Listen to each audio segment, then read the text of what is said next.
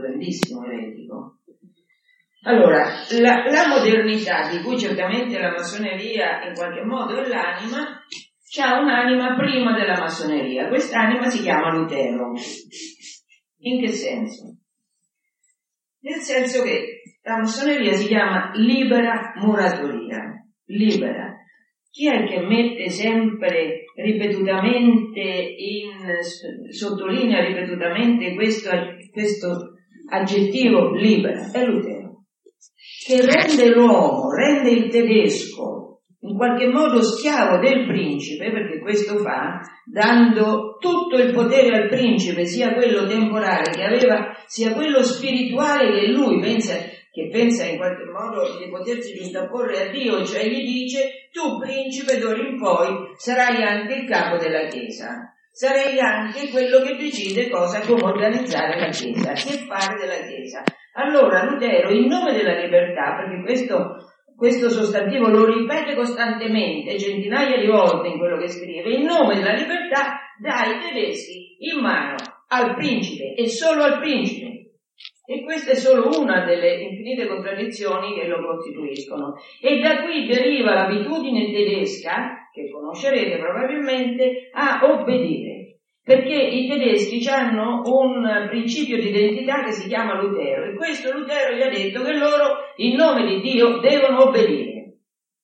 La libertà del cristiano è quella di non obbedire quando il principe dia dei comandamenti contrari alla volontà di Dio e questo comporta il martirio, questo comporta la persecuzione. Il tedesco non ha questa libertà perché il tedesco in nome di Dio, e Lutero è un monaco, in nome di Dio dà tutto il potere al principe.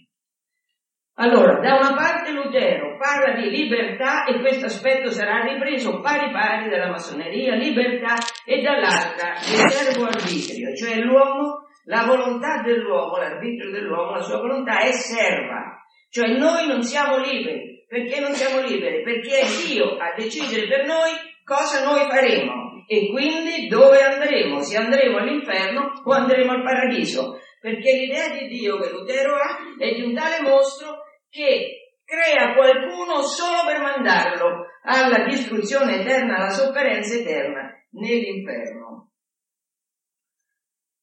Allora, come fa un uomo che si riferisce sempre alla libertà a negare il libero arbitrio? Eppure lo nega, deservo arbitrio, contraddizione spaventosa. E poi un altro aspetto è all'origine della modernità e che sarà ripreso pari pari, non è eh, sprecato il tempo che io passo parlando di Lutero perché è l'anima che poi verrà tradotta nei principi gnostici che, a cui la massoneria obbedisce. Il relativismo, perché Lutero toglie la caratteristica di sacramento al matrimonio che cosa comporta? Comporta che Dio non si compromette con due uomini, sì, due uomini, qua devo stare attenta, oggi il linguaggio bisogna stare attenti, a due persone, un uomo e una donna, che vogliono sposarsi. Queste due persone che in buona volontà vogliono sposarsi e si sposano, hanno da Dio la garanzia che il loro matrimonio, se loro vogliono, sarà indissolubile, cioè durerà fino alla fine della loro vita, perché è Dio che si impegna. Ecco, questo con Lutero non c'è più. E quindi, non essendoci più, non c'è più l'indissolubilità del matrimonio e quindi c'è l'esaltazione del desiderio. Fino a che il desiderio me lo consente, sono sposata. Se non me lo consente più, mi separo, mi risposo. E lo stesso il magistero, perché non essendo, non essendo l'ordine un sacramento, c'è il libero esame, di nuovo libero, libero, libero esame, cioè io prendo la Bibbia, la apro e faccio quello che il mio Spirito Santo, lo Spirito Santo che, che ognuno di noi già eh, se lo porta con sé, gli dice di fare. Questo capite che è all'origine di un relativismo totale. Perché se c'è il libero esame, ognuno interpreterà la Bibbia come gli pare, come gli conviene. Così è successo. Allora, se così stanno le cose, qual è la conseguenza principale? La conseguenza principale è che l'uomo cerca la verità, ovvio che se siamo uomini cerchiamo la verità, cerchiamo un senso alle sofferenze, cerchiamo un senso alla vita che abbiamo. Questo, questa verità su di noi, sull'uomo, che era stata fino a Lutero considerata come culmine rappresentata dal pensiero teologico, sarà completamente rivoluzionata. Perché?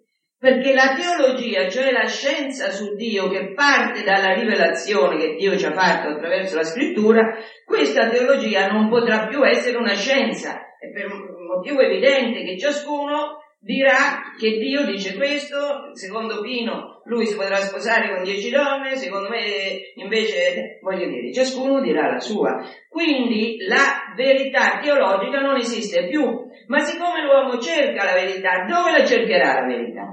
La verità la cercherà, rimane solo la filosofia, cioè rimane solo la ragione umana che funziona non più a partire dalla rivelazione, ma prescindendo dalla rivelazione, mettendo da parte la rivelazione, in un primo momento mettendola solo da parte, in un secondo momento immediato combattendo la rivelazione. Questa è la conseguenza inevitabile del libero esame. Come è successo? Allora, la massoneria, la massoneria moderna che nasce nel 1717 si differenzia da quella precedente perché è una massoneria, come si dice, filosofica. E io adesso farò un po' qualche, vi darò qualche spunto per capire che cosa fa la massoneria. Allora, Lutero muore nel 46, 1546, subito la filosofia del 500 e del 600 filosofia che si sviluppa soprattutto nelle due nazioni rivoluzionarie che sono l'Olanda e l'Inghilterra, che fanno un nuovo capitalismo, un nuovo tipo di capitalismo, un nuovo tipo di colonialismo, perché come, eh, come la Spagna e il Portogallo, soprattutto la Spagna, vanno in America Latina, vanno in America e l'obiettivo primo è proprio così, leggete se credete quel libro che ho scritto mi tengo molto, una storia della Chiesa, perché adesso non posso parlare di questo, ma insomma, datemi un po' di fiducia. Il, la Spagna quando evangelizza e Isabella la cattolica quando, quando manda Colombo vuole che la prima cosa sia evangelizzare i paesi che sono scoperti. Quindi la Spagna la prima cosa che fa, su cui mette un impegno enorme, con tantissimi soldi che spende, energie umane enormi, evangelizza tutta l'America Latina. È vero? Certo che è vero. Parlano tutti spagnolo e erano tutti cattolici. Certo che è vero. Una cosa prodigiosa che denota l'enorme fede che ha accompagnato gli spagnoli, che erano pochi in America, per poter avere questo risultato così gigantesco. Quando sarà la volta dell'Olanda e dell'Inghilterra, non evangelizzeranno più o perlomeno in forma residuale, quale sarà il loro obiettivo? Soldi, soldi, soldi, soldi. Questo sarà l'obiettivo. E per colonizzare così, cioè la Spagna con l'evangelizzazione ha creato un denominatore comune fra la madrepatria e le colonie. Ma quale sarà il denominatore comune fra la madrepatria, Olanda, Inghilterra e le varie colonie? Quale sarà il denominatore comune? Questo denominatore comune sarà la serie delle logge che verranno organizzate. Però stavo dicendo della filosofia che si sviluppa in Olanda e in Inghilterra che fanno questo nuovo approccio alla vita, nuovo approccio alla, col- alla colonizzazione. Un approccio che non ha più di vista il cielo, perché questa sarà una delle conseguenze del luteranesimo relativismo, non ci sono più sacramenti, deservo arbitrio, libero esame, il cielo diventa il regno della confusione, l'unico regno possibile in cui cercare la verità e vivere è la terra. E infatti queste nazioni, la filosofia di queste nazioni, toglie il cielo dall'orizzonte dell'uomo. Noi siamo pienamente in questa, in questa realtà. Che è cominciata nel Cinquecento, la cui storia è cominciata nel Cinquecento. Allora, in, soprattutto, faccio dei cenni chiaramente, in Olanda c'è Grozio e c'è Spinoza e in Inghilterra c'è Bacone e c'è Locke. Perché li cito? Perché le costituzioni della massoneria fatte da James Anderson nel 1723 sono il condensato divulgato di queste filosofie. Perché questa, queste filosofie di questi autori che ho citato sono la base teorica di quello che è le massonerie, della, della visione dell'uomo che ha la massoneria. Per sommi capi, chiaramente, se no dovrei, per questo perché dicevo che non so io questa conferenza come andrà, perché... Allora, eh, per sommi capi, Grozio, Grozio introduce due concetti che fino allora, che io sappia perlomeno, non erano stati formulati. E il primo concetto, molto interessante dal punto di vista dello sviluppo massonico, è quello di religione universale. Se ci pensate, qual è la religione universale? Non esiste la religione universale, ovviamente, no? Per cominciare dalla nostra, non c'è nessun altro matto al mondo che ha pensato che un Dio si possa incarnare da una vergine e che questo Dio possa essere finito in croce. Non c'è nessun matto che, che dice una cosa simile. Quindi l'Islam. L'Islam bisogna conquistare tutti, sottomettere Allah, se non si conquistano, sgozzarli, crocifiggerli. Il buddismo, il buddismo che pure è, oppure lo shintoismo, oppure il paganesimo, oppure l'induismo, dove bruciano i cadaveri della moglie sulla pira del marito, cioè non c'è nessuna religione universale. Religione universale è il patto sociale. Questa è un'altra, è un'altra stranezza. Sempre se ci riflettete, è perché noi siamo educati da una scuola che esalta questo pensiero gnostico e che non suscita riflessione in quello che si studia. Ci beviamo quello che studiamo normalmente così come se fosse una cosa naturale. Non sono cose naturali. C'è un, uno scrittore francese molto bravo, si chiama Cochin, che ha scritto, poi morto molto giovane in guerra, nella prima guerra mondiale, ha scritto due libri su, su, sull'atmosfera rivoluzionaria che precede che segue che accompagna la rivoluzione francese. E lui descrive come l'ambiente che si trova nei circoli, cioè nelle varie logge, le persone che fanno parte di questi circoli ritengono di essere loro all'origine di tutto quello che succede e loro fra di loro hanno un modo di funzionare, Pino prima accennava al funzionamento del circolo che presiede. Eppure questi hanno un modo di funzionare che, in cui uno entra, entra con un patto, entra firmando in qualche modo, entra giurando. E allora questi filosofi, questi geni, proiettano sul mondo, proiettano sulla società il funzionamento di circoli ristrettissimi. Capite che è una cosa che non funziona. Beh, tanto per dire un pensatore, un, Aristotele, l'uomo lo definisce, oltre che animale razionale, animale sociale. L'uomo è sociale dall'inizio, non ha bisogno di nessun patto per diventare sociale. È dall'inizio, nasce dall'inizio in un contesto sociale. Quindi, quest'altro concetto di patto sociale è un altro concetto molto curioso. Bacone se non dico queste cose non, non, non, non, vi trasmetto l'aspetto che credo sia fondamentale che vi devono trasmettere. Comunque, vagone, vi interessa?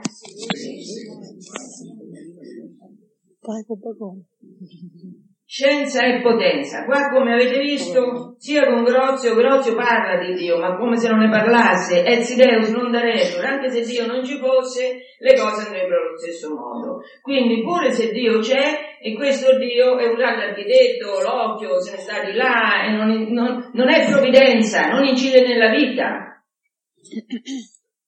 Pure se c'è. Bacone proprio non c'è, nell'universo filosofico di Bacone non c'è, c'è la scienza, perché la scienza è potenza, potenza di fare che cosa? Potenza di vivere secondo giustizia? No, potenza di cambiare le leggi della natura. In funzione di cosa? In funzione di realizzare ogni nostro desiderio e di eliminare ogni nostro dolore. Per questo la scienza è potenza. Insomma, qua, quando stiamo legiferando sul matrimonio omosessuale, sull'adozione da parte di due uomini o due donne di figli, sull'eutanasia, cosiddetta eutanasia, stiamo all'interno dell'ottica baconiana. Perché scienza e potenza e l'uomo è il ministro interprete della natura, cioè l'uomo sa decodificare il modo per realizzare tutti i desideri. Io uomo non posso avere figli, mi ingegno prendo lo sperma, lo metto là.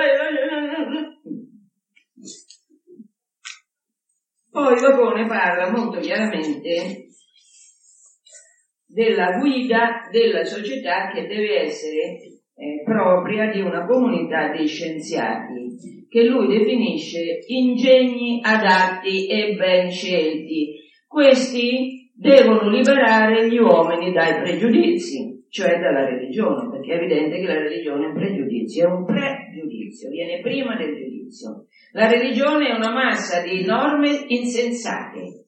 Quindi ci vuole, perché la teologia, ve lo ripeto, è finita, non è più una scienza. La scienza è solo quella oggettiva, che può cambiare la natura.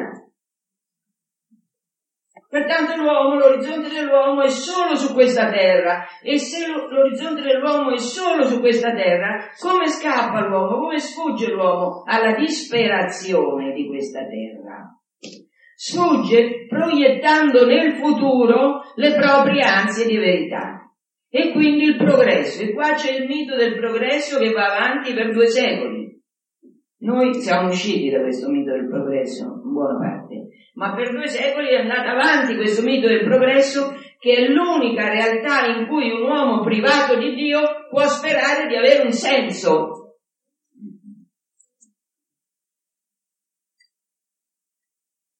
Bagone fa anche un'altra cosa, ma magari ne parlo dopo. È un aspetto molto interessante. Spino, eh, questi ingegni ben scelti sono pochi è, un, è proprio un cerchio molto ristretto di persone che hanno potere, che fanno parte dei vari comitati scientifici, soprattutto in Inghilterra, un gruppo molto ristretto, che vuole passare piano piano a quelli che non capiscono niente, cioè quelli che sono pieni di pregiudizi, la verità formulata da loro, dal loro pensiero, dei loro circoli esclusivissimi. Allora loro, nei loro circoli esclusivi, esclusivissimi, definiscono il bene e il male e poi passano a ingegnarsi a come questo bene e male può essere diffuso tra i profani. Questa cosa porterà Spinoza a avere un motto particolare, che sarà caute.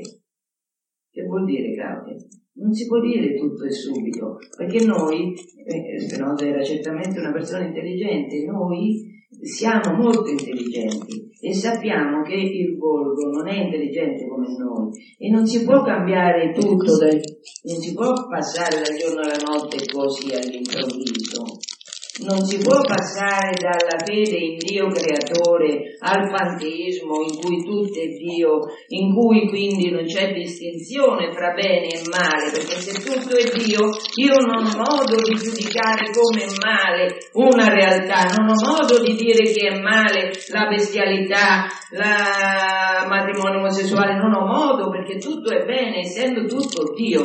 Qua il centro non è un Dio, non, ha, non è più la metafisica, Il Dio qua è la natura, infatti lui dirà Deus sive natura, Dio o natura. Locke, Locke è il profeta della tolleranza e del liberalismo che passano pari pari all'interno delle logge. La metafisica non c'è più, ma se non c'è più la metafisica, si può parlare, se non ci sono più le idee, se le idee innate non hanno più valore, si può parlare di uomo? No, perché non c'è l'idea di uomo. A cosa corrisponde l'idea di uomo? A niente. La conoscenza deriva solo dall'esperienza e noi non sperimentiamo per niente l'idea di uomo, noi sperimentiamo che ci sono alcuni uomini che sono simili a noi, che sono ricchi come noi, che sono intelligenti come noi, che girano come noi. E altri, invece, altri sono stupidi, alcuni che sono schiavi, altri che sono quindi non possiamo più parlare in teoria di uomo, ci saranno le diverse categorie di persone che saranno classificate in base a, essenzialmente in base ai soldi che hanno. Tanto che questo signore, profeta del liberalismo, si arricchisce col commercio degli schiavi. Loro. Si arricchisce del commercio degli schiavi e così dice degli schiavi. I padroni hanno sullo schiavo un dominio assoluto un potere legislativo di vita e di morte. I poveri, secondo Locke, lui dice dei poveri, non è propriamente capace di vita intellettuale e morale la maggior parte dell'umanità, che è dedita al lavoro e resa schiava dalle necessità della sua condizione mediocre e la cui vita si consuma soltanto nel provvedere ai propri bisogni quindi qua siamo a un punto centrale che passerà a pari pari nelle logge. Cioè, qua ci sono alcuni che si reputano intelligenti e che pensano che dalla loro intelligenza derivi la legge morale. Infatti ci sarà il binomio che sarà ripetuto sempre durante il nostro risorgimento, virtù intellettuali e morali, come se la morale derivasse dall'intelligenza, cosa che l'esperienza ci, ci dice essere falsa però la morale del decalogo, qua non siamo più all'interno della morale del decalogo. Quindi Locke può tranquillamente dire che non è capace di vita intellettuale e morale la persona che deve lavorare per vivere. Questo è il fondatore del pensiero del liberalismo e della tolleranza. Quando scrive l'epistola sulla tolleranza nel 1685 lui dirà Certo bisogna tollerare tutti, assolutamente tutti, ma noi gli altri, ma noi cattolici, quelli non sono tolleranti. Quindi, quindi qui capite una caratteristica del pensiero gnostico, che è una caratteristica totalitaria, come tutto il dispiegamento dei secoli che ci precedono dimostra, nel senso che in nome della tolleranza io escludo dalla tolleranza quelli che non penso vadano tollerati. Ma questa è una questione, lo metto nero su bianco. Anche se nel caso dell'elogio diventerà più sfumato. Nel caso di Locke, nell'epistola sulla tolleranza è proprio chiarissimo, non li dobbiamo tollerare. Adesso in Francia hanno passato una legge in cui, non so se l'avete seguito, in cui non si può più nemmeno su internet pubblicizzare, cioè dire quali sono i frutti dell'aborto. Non se ne può parlare. Chi parla di questo sarà multato e incarcerato. Questa è la tolleranza che caratterizza la Quinta Repubblica francese, dove ne avrei parlato dopo, ma ne parlo adesso, un molto significativo intervento di Hollande nella campagna elettorale del 12, lui è andato alla sede del Grande Oriente di Francia e ha detto questa frase, questo sta su internet, lo potete vedere, è molto interessante. Hollande ha detto, lo traduco, se si crede, come è il mio caso, nella Repubblica, quindi già qua abbiamo la Repubblica che è oggetto di fede, Se si crede, come è il mio caso, nella Repubblica, c'è un momento in cui bisogna passare per la massoneria. Questo è stato registrato e su internet. Cioè Hollande sta dicendo che chiunque in Francia sia per la Repubblica deve essere massone. Quindi chiunque in Francia è per la Repubblica deve obbedire alle leggi che le logge formulano. E questa, e questa è una. Allora, visto che eh, ho anticipato che vado un po' così, vi cito un'intervista che pure è stata fatta perché adesso Hollande non solo ci è andato all'inizio, ci è tornato adesso da Presidente della Repubblica e non, c'era mai, non era mai successa questa cosa così plateale che un Presidente della Repubblica andasse a Grande Oriente. Questo, in questo caso la scusa è stata quella che è il trecentenario della fondazione della massoneria moderna e che è stata inaugurata una mostra sempre organizzata dal Grande Oriente, della massoneria e quindi lì c'è andato Hollande. Allora, in concomitanza di questo evento veramente straordinario, nel senso di non era ordinario, c'è stata un'intervista che Le Monde ha fatto a Pierre Mollier, che è il, il conservatore, cioè quello che si occupa del museo. Allora, per chiarire questa intervista, una lunga intervista, Molière risponde, oggi, sempre traduco, oggi la massoneria interviene sulle questioni della, riguardanti la società e per esempio è presente nei dibattiti sulla bioetica. È proprio molto fortunato che in questa circostanza nel Grande Oriente ci sono moltissimi esperti di bioetica cioè di tutte le leggi che sono relative alla vita, all'inizio della vita, alla fine della vita, come la vita deve essere condotta. Ho anticipato la fine. Allora, nel 1717 nasce la massoneria che si definisce filosofica e per questo che ha, ha avuto un senso fare questa lunga, questa lunga produzione è una massoneria filosofica, cioè che si basa sulla ricerca di che cosa è bene e che cosa è male. Questa ricerca è affidata alle persone che sono qualitativamente in grado di farlo.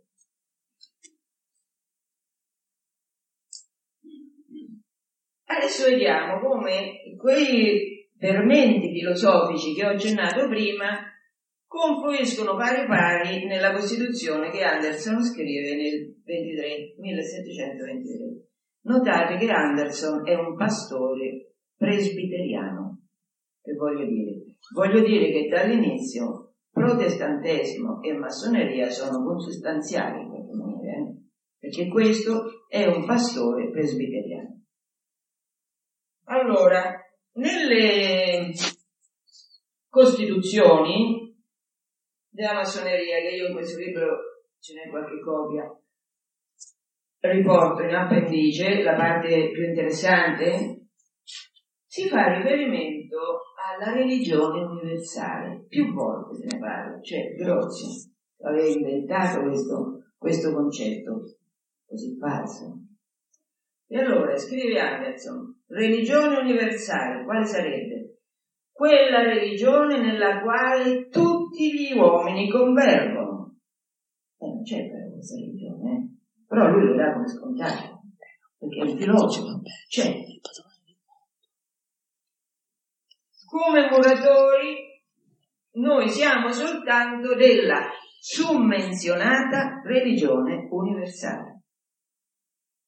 C'è un rito di iniziazione all'interno della massoneria c'ha molti passaggi in cui viene graduata la sapienza del fratello, molti passaggi.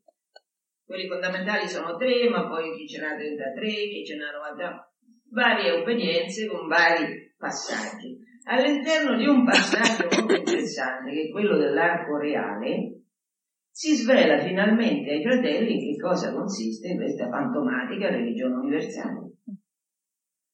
Allora, si dice alla persona che sta entrando in questo nuovo grado massonico, si dice che ci sono, si rivelano i nomi di Dio. Quali sono? Due.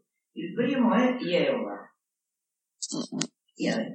Il secondo è Yabulon, cioè Yabulon, Yah, Yahweh, Bu, Baal, On, Osiride. Quindi questa sarebbe la religione universale, questo sarebbe il nome che dà sostanza a questo concetto inventato che si chiama religione universale. Poi la morale. Nelle Costituzioni molto spazio è riservato alla morale.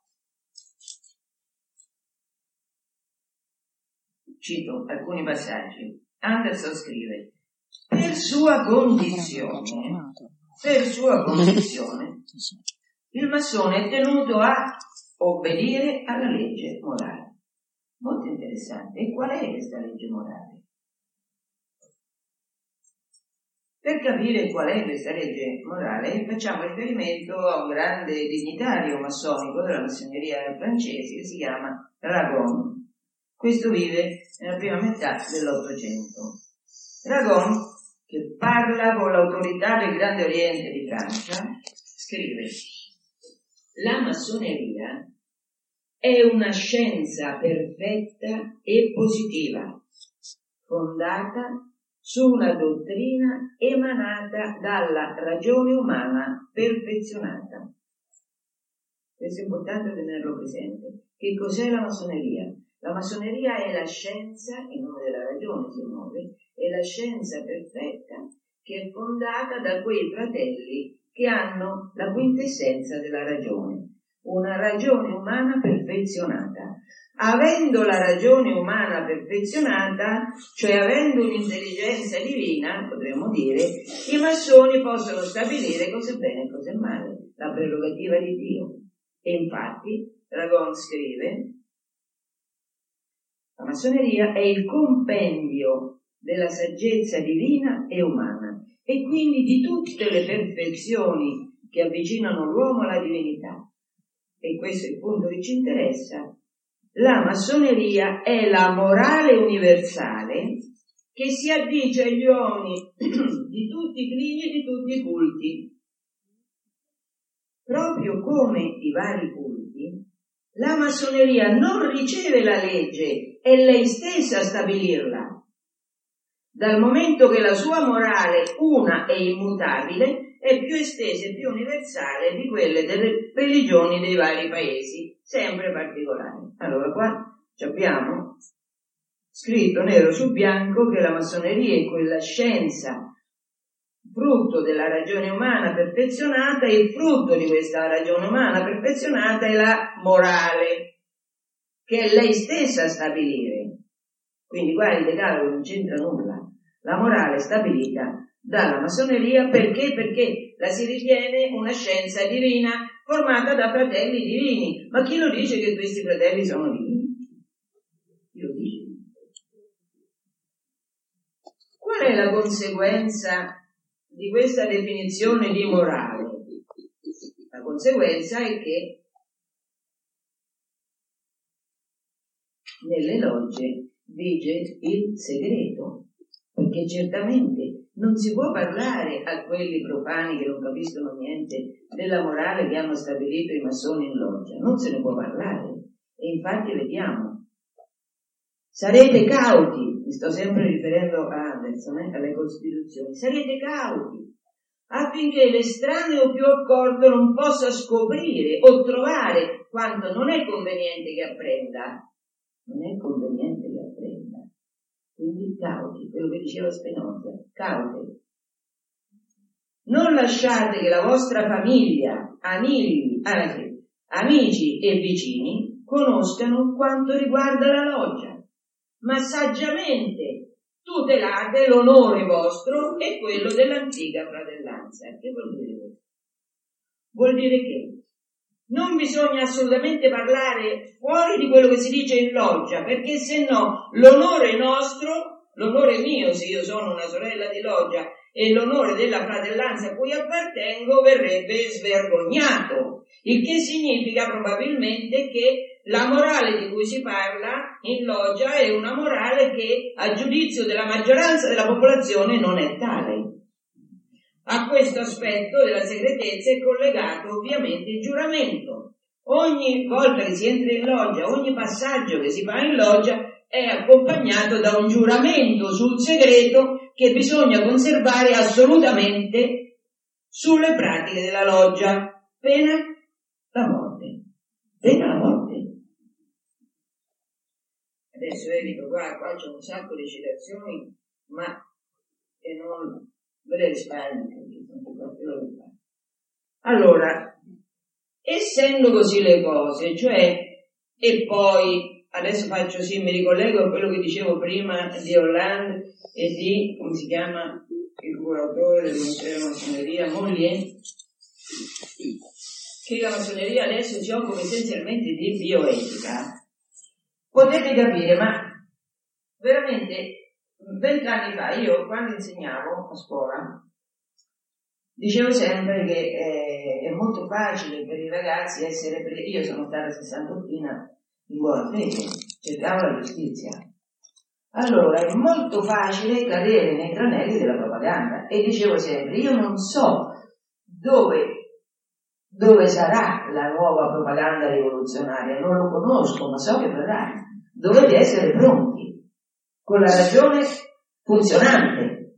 Ecco, è arrivata l'attacco, è arrivato l'attacco in qualche anno, un attacco spaventoso sul genere, un attacco spaventoso sull'identità fisica e psicologica dell'individuo. Se voi pensate, se solo dieci anni fa sarebbe stato possibile immaginare i problemi spaventosi che tutto il mondo deve affrontare grazie a queste genialità che vengono, che vengono partorite dagli gnostici. Leone XIII, che ha scritto molto come i padri sulla massoneria, i padri fino a lui, cioè fino al 1903, scrive un'enciclica bellissima che si chiama Humanum Genus. In questa enciclica parla di massoneria il Papa. È molto interessante perché quello che succede oggi è pari pari quello che Leone XIII descriveva nel 1884. Scrive poiché quasi nessuno è disposto a servire tanto passivamente uomini scaltriti e astuti, come coloro il cui animo è stato fiaccato e distrutto dal dominio delle passioni, cioè, siccome i massoni non possono sperare di trovare seguito alle loro perversioni in qualche maniera, alla loro lotta contro Dio, in persone che hanno esercitato il libero arbitrio in persone che hanno esercitato una, eh, diciamo, una, una statura morale, siccome quelle che hanno una statura morale come dovrebbero avere, come hanno i cristiani, non sono facilmente condizionabili dal pensiero massonico, allora siccome è così, sono state individuate nella setta dei massoni persone che dichiarano e propongono di usare ogni accorgimento e artificio per soddisfare la moltitudine di sfrenata licenza. Cioè, all'interno della massoneria ci sono alcuni che passano il tempo a scervellarsi su come è possibile soddisfare la moltitudine di sfrenata licenza. Licenza vuol dire immoralità.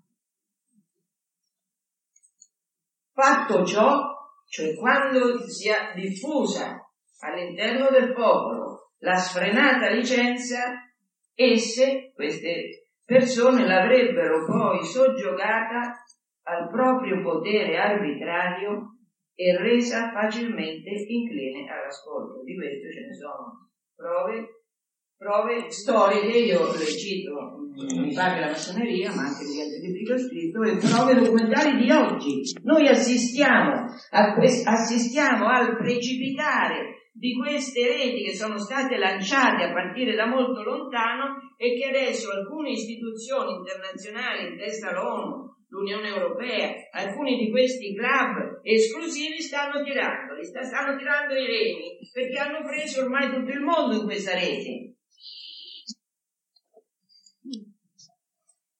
Come faccio io? Pino ha detto che devo parlare del governo al mondo, ma per parlare anche della libertà di coscienza. Questo è un altro aspetto interessantissimo. Una delle parole d'ordine della massoneria è quella della libertà di coscienza. Questa parola si è introdotta anche all'interno della Chiesa, ma bisogna fare attenzione a capirla nel senso giusto. Che vuol dire libertà di coscienza all'interno della Chiesa?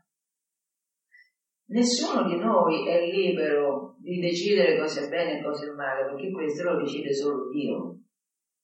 Noi abbiamo il potere di accettare o di rifiutare quello che Dio ha deciso essere bene e male, con le conseguenze che poi paghiamo, noi e quelli che ci stanno vicini.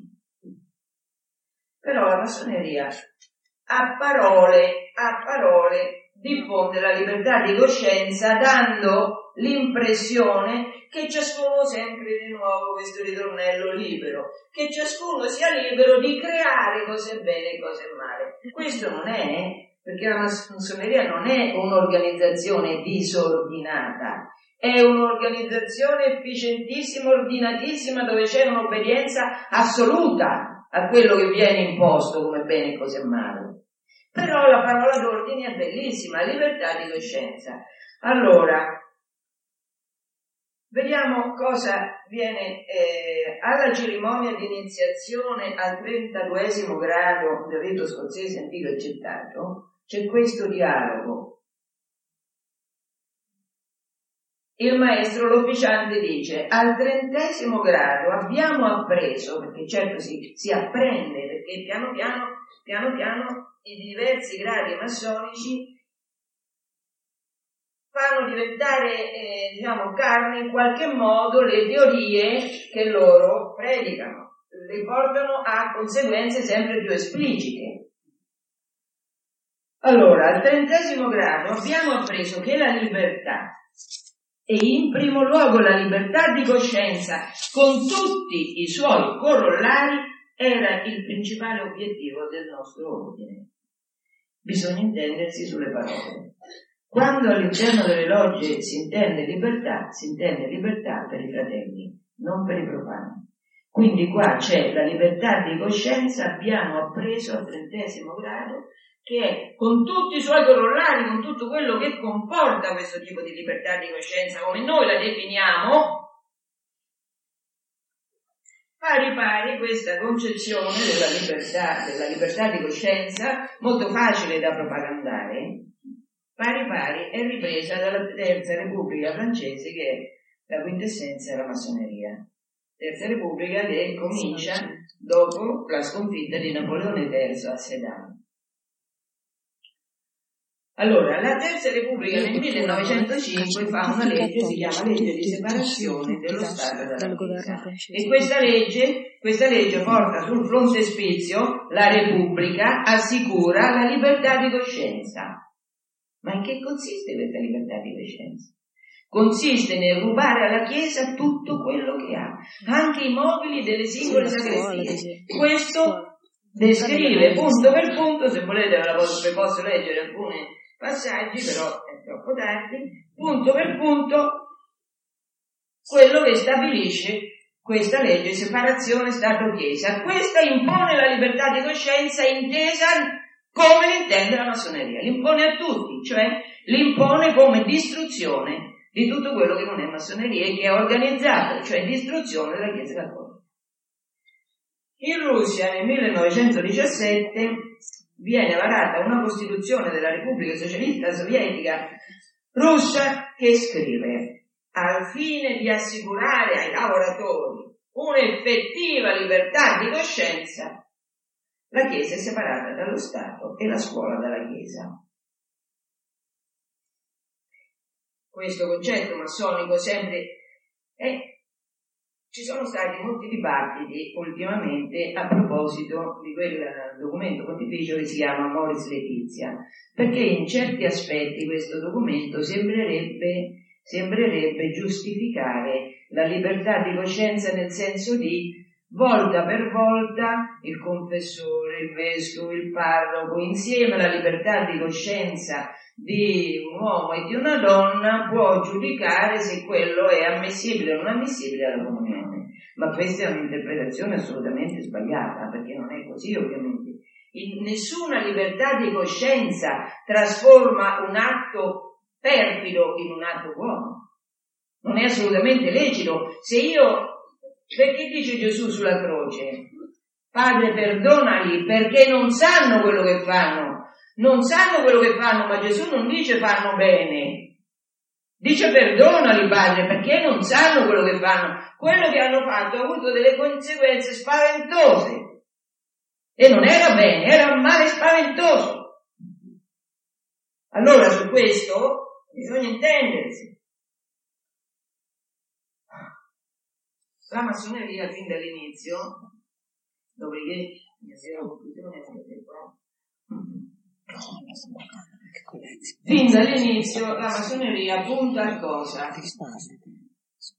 Ovviamente, essendo un circolo di persone ristretto, che ritiene di essere dotato di un'intelligenza divina, di avere le scintille dello spirito che è divino e che legifera per il bene e per il male a seconda della, eh, per la felicità di tutti, ovviamente l'obiettivo, il punto d'arrivo è il mondo, perché non ci possono essere frontiere che tengono per fare sì che in Francia in un modo, in Inghilterra, no, no, qua stiamo pensando al mondo. Vediamo che scrive sempre nel, nelle Costituzioni Anderson. Il fine ultimo della massoneria è che le frontiere si abbassino davanti alla ragione umana, per loro, l'universo diventi una famiglia e l'umanità un popolo di fratelli. Cioè, un popolo di fratelli, non fratelli perché hanno un unico padre che è Dio che ha messo in tutti loro la singola anima, non per questo, ma perché sono fratelli di un patto di loggia, questo patto sociale, un patto di loggia che affratella. È evidente che questa definizione di massoneria provoca una cosa inevitabile che è la rivoluzione, questo è evidente dall'inizio, un pensiero rivoluzionario, perché fino a che non sarà così, fino a che tutto il mondo non sarà un mondo di fratelli, intendi bene la parola, la massoneria non smetterà, in questo è pari pari all'Islam, eh, da questo punto di vista eh, hanno lo stesso obiettivo, non smetterà di fare la rivoluzione, cioè di combattere quelli che ostacolano la costruzione di questo mondo meraviglioso di progresso che è un mondo unito dalla fratellanza massonica.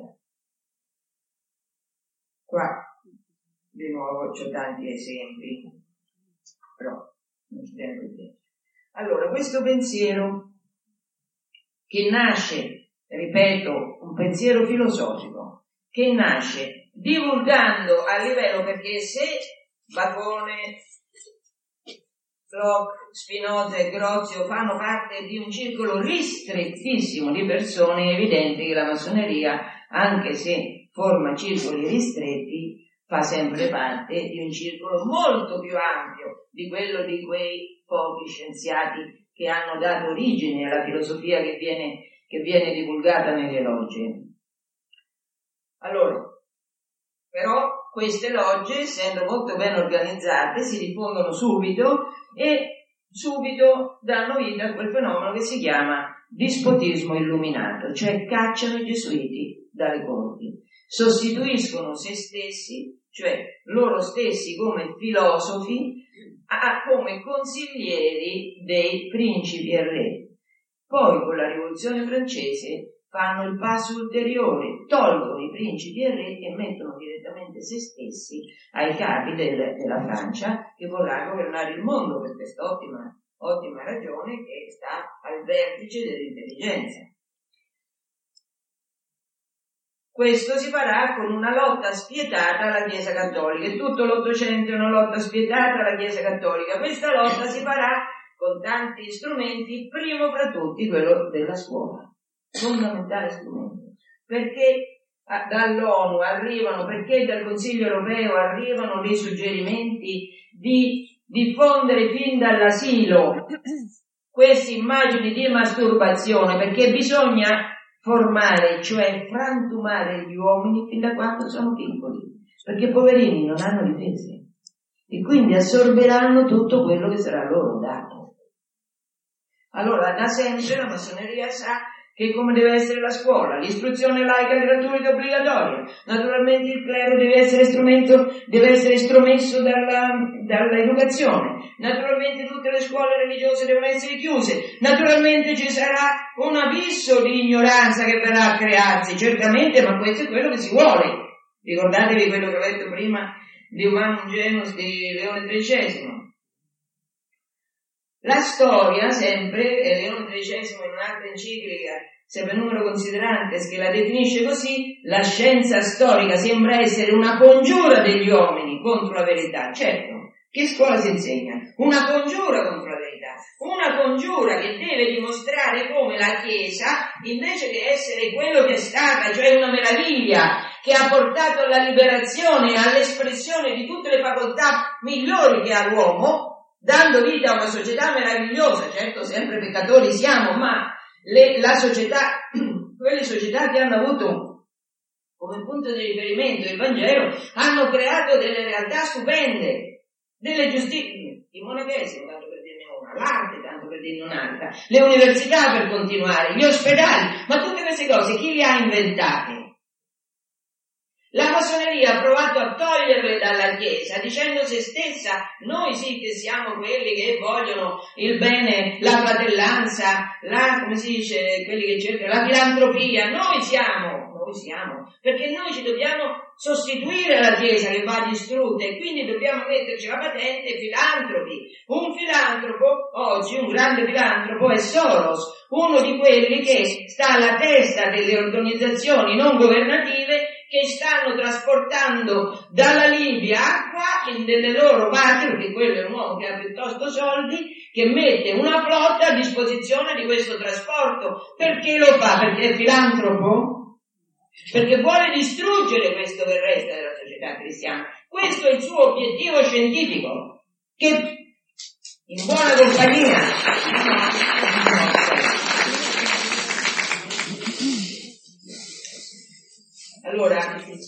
c'è nella seconda metà dell'Ottocento un nuovo step, un nuovo gradino, un nuovo passo della filosofia che sarà utilizzato dalle logge. Quel pensiero che vi dicevo di Mollier, magari si chiama Mollier, Mollier. Questo nuovo passo si chiama Marx, si chiama Hegel. Hegel che cosa fa? Eh, come Spinoza, giustifica lo Stato etico, ma lo Stato, lo Stato è formato da chi? Dal principe. Dal principe e dai, e dai consiglieri del principe. Loro sono etici, loro dicono cosa è bene e cosa è male.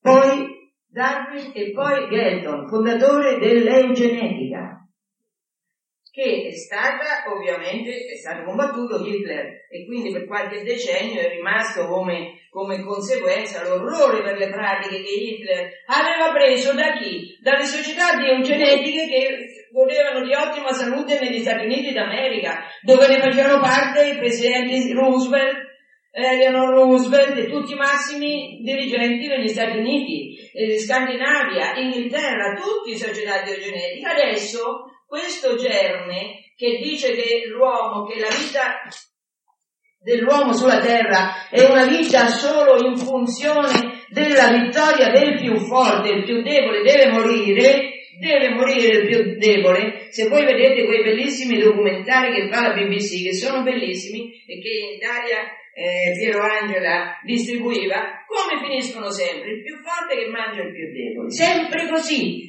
Perché quella è la parola d'ordine che dobbiamo introiettare, che dobbiamo fare nostra.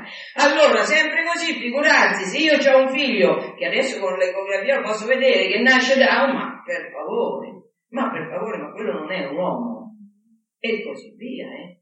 Ma per favore, uno che è malato d'Alzheimer, ma per favore. E questa è eutanasia, ma questo è questo nuovo principio filosofico che queste organizzazioni mondiali stanno imponendo a tutti.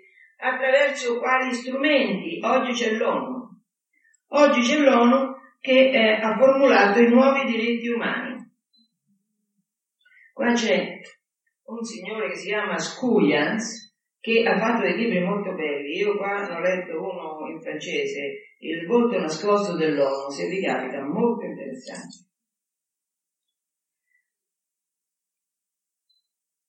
Le multinazionali della tecnologia e dell'informazione, sapete che Zuckerberg quello che si è inventato Facebook è uno che vuole diventare presidente degli Stati Uniti d'America e questo è il primo passo per unire tutti quei miliardi di persone che sono uniti da Facebook, no? Qual è la caratteristica di queste persone? Che sono singole, che sono sole, che sono nude, che non, ha, non è importante che abbiano padri, madri, fratelli, cugini, sposi, mogli, no, niente, soli, se sono soli, chi tira le fila di queste solitudini ha un potere immenso.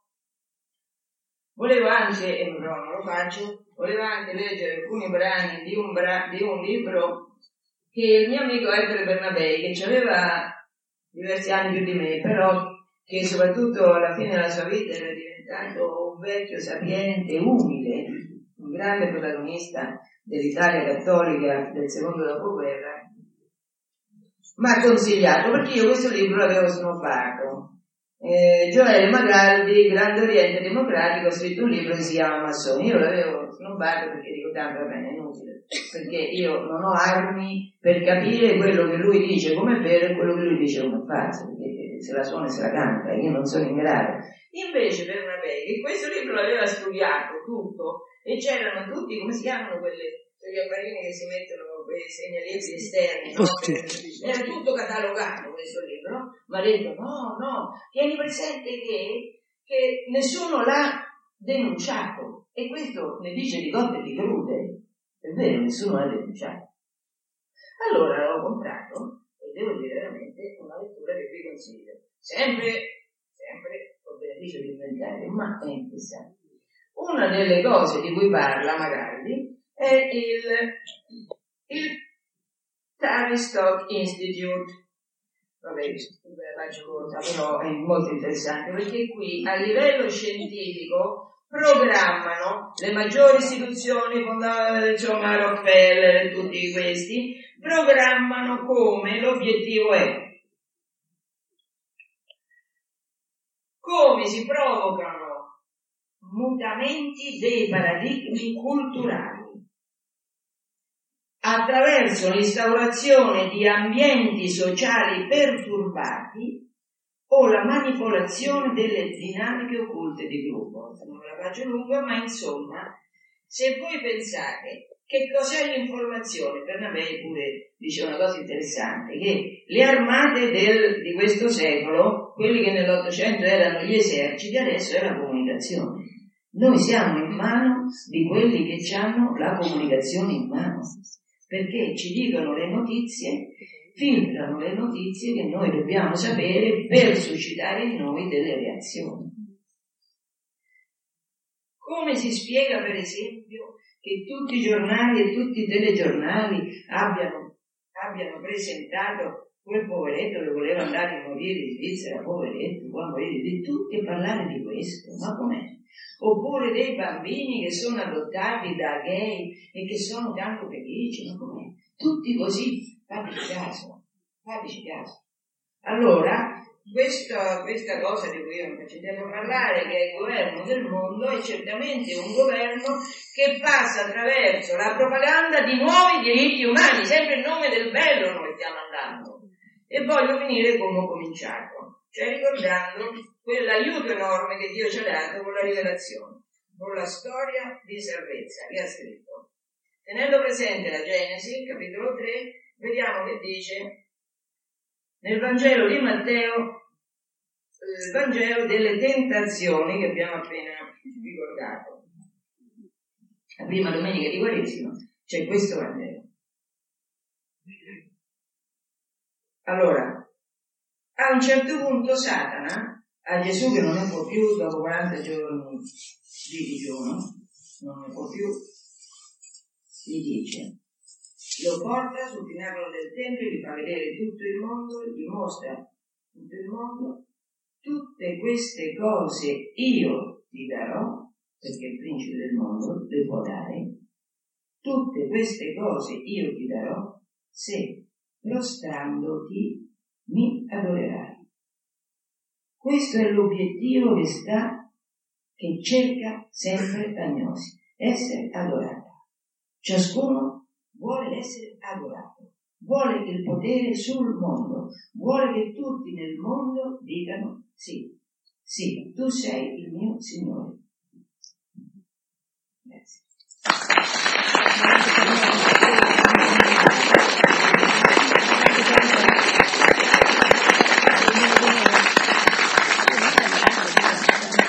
Parlare, solo un'ora.